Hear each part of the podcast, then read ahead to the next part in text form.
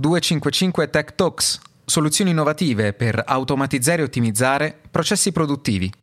Ciao Gabriele. Ciao Paolo. Come stai? Tutto bene, sono un po' inquietato. Sei inquietato? Sì, ho letto... Io, io leggo articoli che mi inquietano ultimamente. Non sono molto, non dormo, non dormi la notte. tranquilli. No. devi, devi leggere meno la notte, leggi alla mattina.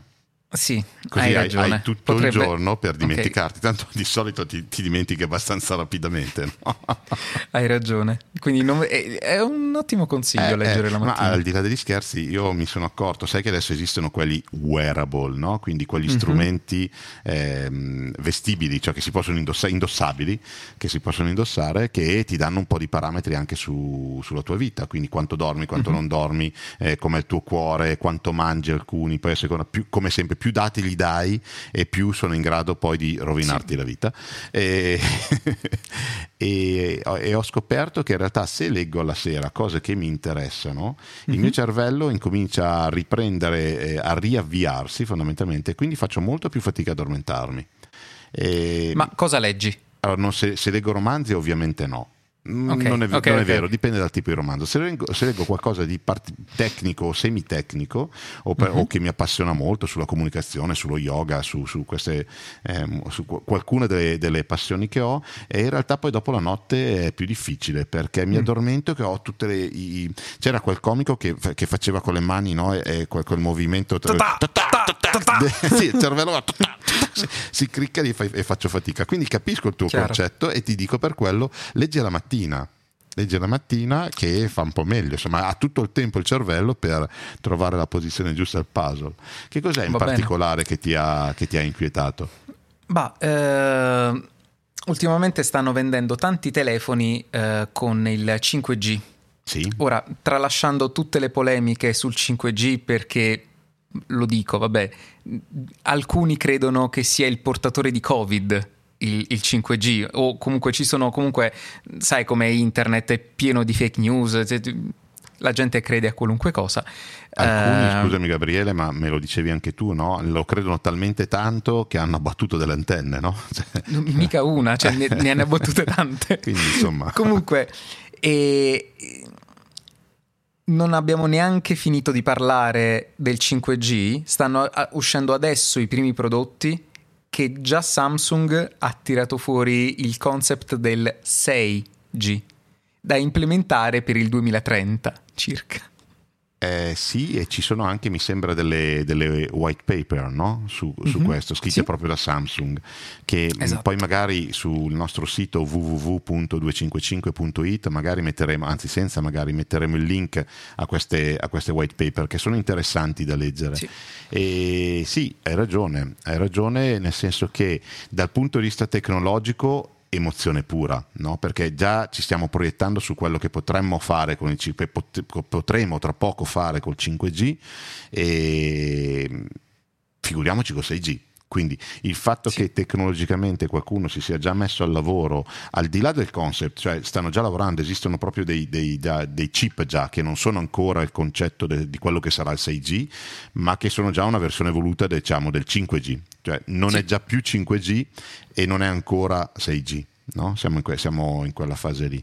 Eh, perché mi sembra di, di, ricordare, ma poi sicuramente sui post che eh, linkeremo sul nostro mhm. sito mm-hmm. eh, sarà verificabile che il tempo medio tra una generazione e quell'altra no, sia una decina d'anni. Sì, quindi, che è stata tra lo 0G, 1G, 1G, 2G, 2G, 3G, 3G, 4G, eccetera, eccetera. No? Quindi giustamente si stanno preparando a qualcosa da commercializzare nel 2028, mi sembra di aver letto qualcosa sì. per il 6G quindi insomma che diventi un qualcosa di massa nel 2030, non senza problemi, che già ha il 5G. No? Assolutamente. Perché tu che sei un tecnico mi spieghi che il 5G ha problemi ha un sacco di problemi. Diciamone, o meglio, diciamone uno e allora, senza stare quello, a spiegare tecnicamente cosa succede. Quello, ma... quello più palese è il fatto che uh, la, per portare tutti questi dati ed essere così potente, um, la frequenza d'onda che deve essere molto breve e molto, um, cioè, deve essere molto stretta. E, ed è fondamentalmente facilmente bloccabile perché l'onda è corta. La stessa Se... cosa è accaduta, giusto per, per uh-huh. riportare e incominciare a mettere insieme i pezzi del puzzle anche di altre cose, quando abbiamo parlato di RFID, no? E ti ricordi che sì. l'Italia è rimasta indietro per un bel po' di anni perché non ci davano il permesso di utilizzare alcune frequenze che erano, diciamo, riservate per il mondo radio, radioamatoriale o, o sì. giù di lì, eh, che erano quelle degli 800, dei 600 MHz, no? E quindi siamo rimasti incatenati ai 14 eh, MHz dei primi RFD che avevano una caratteristica molto interessante e infatti tuttora ad esempio vengono utilizzati, sono quelli che vengono messi sugli animali, sulle orecchie degli animali uh-huh. per fare tracciabilità dove? Dove ho bisogno che l'onda non venga fermata, non venga bloccata, perché più sta basso con la lunghezza d'onda e più in realtà sono immune ai muri, sono immuni alle masse d'acqua, sono perché, immuni... esatto lì. Passa più, diciamo che sì. passa meglio, adesso senza andare a, a, a ricordarci eh, gli studi di fisica 1 e fisica 2, no? diciamo che passa meglio. Mentre invece alzandoci di frequenza posso diciamo, arrivare più lontano tendenzialmente se non ho ostacoli, trasmettere una mole di dati superiore nella stessa unità di tempo, ma ho un problema che gli ostacoli tornano a essere ostacoli. E quindi salendo esatto. con la frequenza anche gli RFID ci hanno dato la possibilità prima, diciamo se prendiamo quelli, gli HF, quelli a, a bassa frequenza, ho letture di qualche centimetro, ma qualche centimetro possono essere anche sotto sottocutanei o possono essere anche diciamo, una, mh, vicino a masse metalliche piuttosto che a masse eh, di, di, con percentuale di acqua elevate, mentre alzandomi leggo a 7, 8, 10 metri, ma appena c'è qualcosa in mezzo, boom, ho perso la comunicazione, quindi devo aumentare il numero di antenna. Quindi già anche nel mondo dell'RFID quella categorizzazione già ci dice qualcosa. Sul mondo della telefonia eh, stiamo amplificando tutto questo. Quindi già esatto. il 5G oggi eh, è un problema perché eh, dovrebbero far proliferare, dovranno, ed è questo uno forse delle paure che hanno più, di più, eh, il numero di antenne. Esatto. E quindi antenne a tutto spiano perché se c'è un albero tra l'antenna e il mio dispositivo, io devo appoggiarmi a una rete 4G perché il 5G non mi arriva. E, e con la perdita tanti... ovviamente di tutti i benefici che avevo avuto col 5G. Assolutamente, perché quindi... non sto usando il 5G. Esatto, sono ritornato indietro, quindi uso il 5G solo in condizioni molto particolari. Esatto, ed è, questo è, è, il, è, lo svantaggio più grande e palese. Su 6G? Uh, è la stessa cosa amplificata per un tot. Per tutti i benefici che ha si porta appresso anche i, uh, le pecche, diciamo.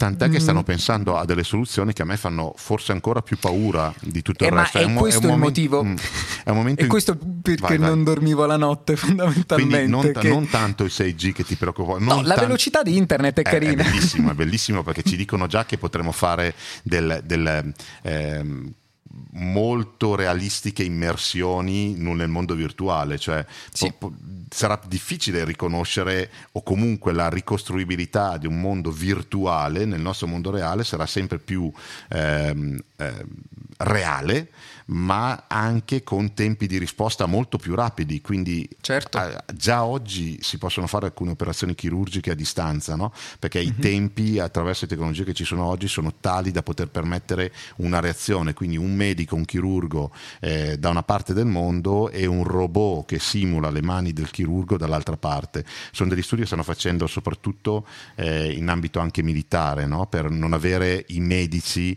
direttamente ne, nelle, eh, negli ospedali militari e nello stesso tempo riuscire a distanza a eseguire delle operazioni complesse. No?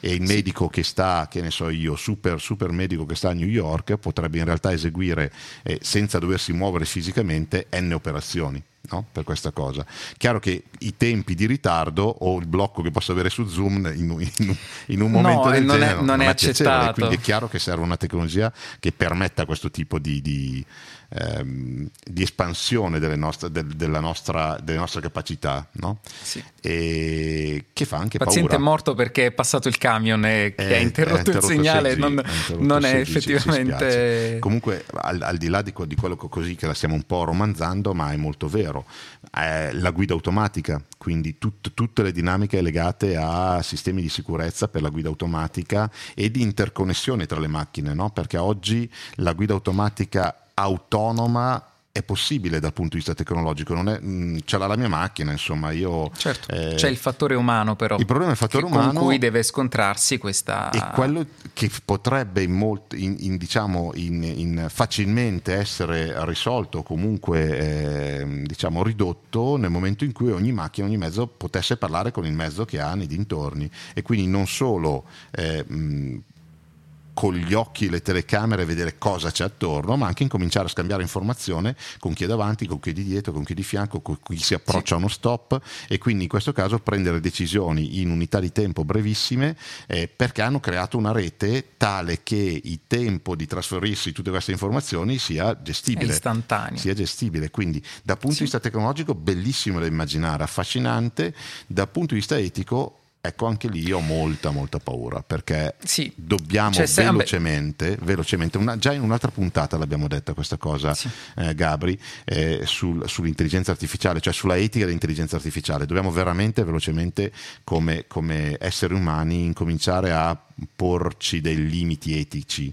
sull'utilizzo del, della I, dell'intelligenza artificiale, perché quando incominceremo ad avere la tecnologia che ci permette di indossare un paio di occhiali come quelli che ho adesso e vedere oggetti che non esistono attorno a me e far fatica a riconoscere se è veramente un oggetto sul mio tavolo oppure è, è un oggetto che mi, mi, viene proiettato da un'intelligenza artificiale che pensa che io voglio vedere quella roba, è lì comincio un po' sì a preoccuparmi e lì incomincio un po' sì a preoccuparmi. Tra l'altro tu mi dicevi che in questi articoli che hai letto parlavano di mhm. intelligenza uh-huh. artificiale proprio per questa cosa, no? Cioè per la possibilità di... Sì, eh, c'era... Raccontamela questa cosa che può essere interessante per tutti. Era eh, l'implementazione dell'intelligenza artificiale eh, all'interno della rete 6G eh, o comunque di una rete in maniera tale che ogni... Ehm, dispositivo poteva diventare sia eh, ricettore che trasmittente. E quindi eh, si diventava un nodo della rete stessa. E questo potrebbe risolvere il problema della, eh, del 6G in questo caso, però eh, cioè, porta in, con sé anche eh, tante altre implicazioni affascinanti perché diventi prima di tutto estremamente, e questo non so se dire affascinante o inquietante, ma estremamente localizzabile. Molto più di un GPS, se, se vuoi. Perché sei tu la torretta e sanno esattamente dove sei uh, a livello millimetrico. E, um, ma tante altre cose interessanti, come hai detto tu, la guida autonoma. Se siamo in un mondo di guida autonoma, il traffico, il concetto del traffico sarà qualcosa di eh, obsoleto perché ehm, una macchina che parla con tutte le altre macchine si sincronizza con, uh, con la rete e va non si ferma ti dico, mai. Ti dico di un esperimento fatto proprio su questa cosa che stai dicendo già una decina d'anni fa, quindi uh-huh. eh, anche il discorso del rapporto 10 sugli anni no, ritorna. Ehm, eh, un anello, eh, adesso non ricordo in quale stato americano, hanno predisposto un anello in cui hanno fatto entrare 20 auto completamente a guida automatica, quindi nessun uh-huh. operatore a bordo, e queste, queste auto da, entravano e uscivano da questo anello, avevano delle corsie di decelerazione di uscita come a simulare l'uscita da un'auto un'autostrada, una tangenziale e delle, cuci- delle mh, corsie di immissione.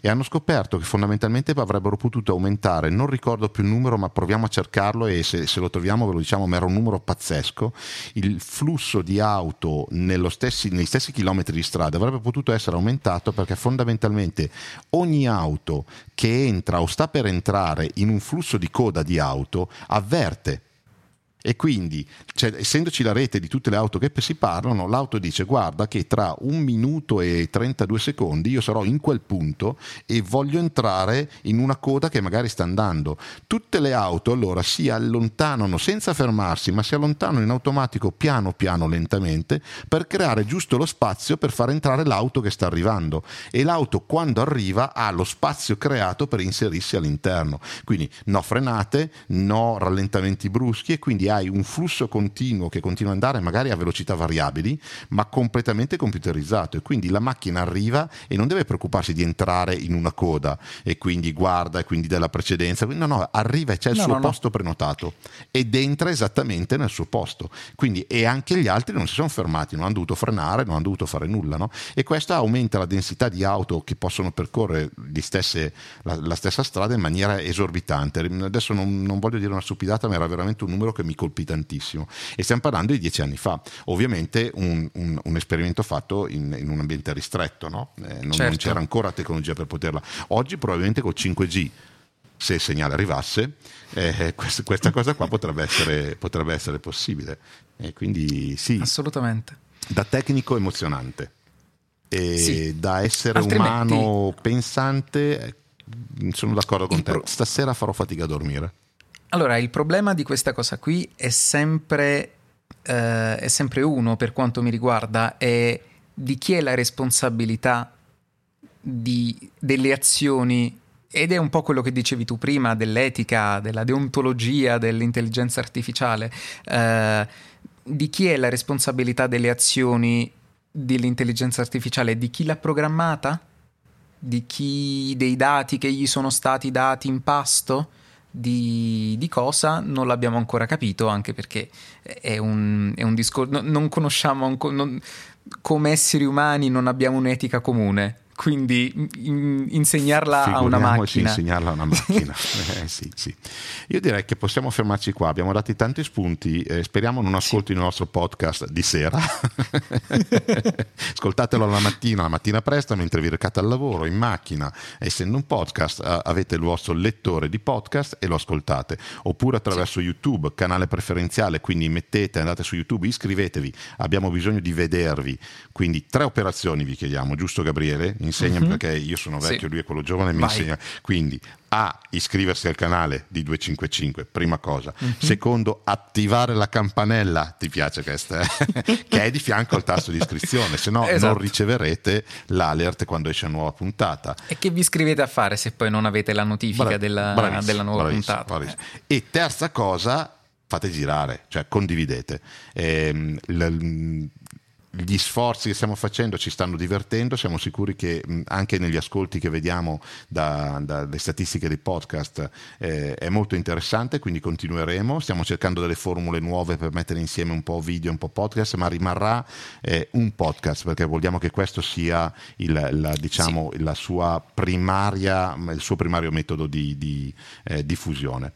quindi su YouTube sì, cos'è che, com'è che si chiama? Il, no, condivide. Il, iscriviti. Iscriviti, iscriviti. Campanella di fianco a iscriviti. Campanella. Terzo, condividi. A manetta, condividi a manetta ovunque, LinkedIn. Non siamo, non, qualsiasi social, non, non ci facciamo problemi, giusto? Giusto. Preciso. Oddio. No, eh, no vabbè, anche, anche, anche, su TikTok, dai. Mm. Mi stai dicendo che dobbiamo andare su TikTok? No, non lo sto dicendo.